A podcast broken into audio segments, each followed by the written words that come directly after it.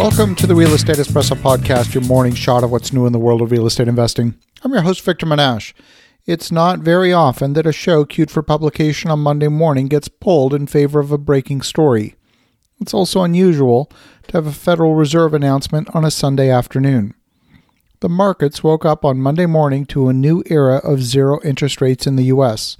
in a coordinated effort with five other central banks to ensure liquidity in the international markets.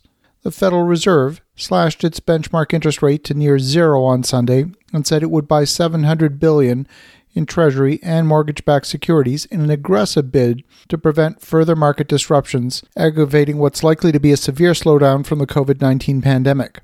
The Fed's rate-setting committee said in a statement on Sunday, the coronavirus outbreak has harmed communities and disrupted economic activity in many countries including the United States. Federal Reserve is prepared to use the full range of tools to support the flow of credit to households and businesses. As we've talked about before, it's not entirely clear what these moves are intended to accomplish in the broader economy. The slowdown wasn't caused by a lack of liquidity in the market. We've got an unprecedented simultaneous drop in both demand and supply due to the coronavirus outbreak.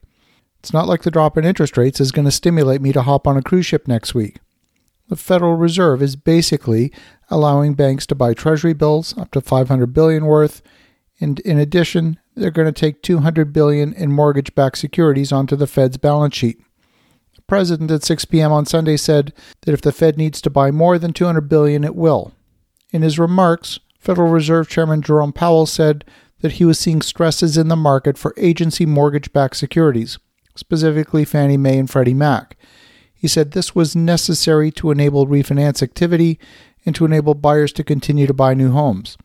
So the Fed is clearly seeing a credit crisis emerging from the economy screeching to a halt in just a matter of days.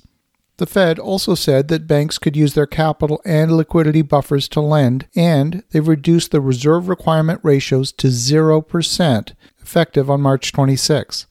Now that's an astounding statement. I mean, think about it the banks are no longer required to maintain a deposit reserve. The Fed's going to print an infinite amount of money, and it's going to allow the banks to print an infinite amount of money as well, fully backed by the authority of the U.S. federal government. As a key regulator of the banks, the Fed said the financial institutions should feel comfortable tapping into the discount window as a tool for addressing potential funding pressures. Now, in the past, banks have been reluctant to use the direct lines of funding because of the stigma associated with relying on the Fed for emergency funds. The Fed also reduced the interest rate in the discount window down to 0.25%, and these lines can be accessed for up to 90 days. The banks have more recently opted to use the repo market instead of the discount window because there's less of a stigma associated with using overnight repo market to generate liquidity when the banks have funding pressure on a daily basis. We've seen the Federal Reserve pump over $400 billion into the repo market earlier this week. Despite the aggressive move, the market's initial response was very negative. The Dow futures on Sunday night pointed to a decline of more than a thousand points at the Wall Street opening bell on Monday morning. The stock futures hit a limit which automatically stopped trading activity whenever there's a decline of 5% or more. In Canada, the Bank of Canada cut its main policy rate by half a percentage point on Friday, and the European Central Bank sought to reassure investors and governments about its support a day after central bank president Christine Lagarde sent unnerving signals of a limited response coming from Frankfurt.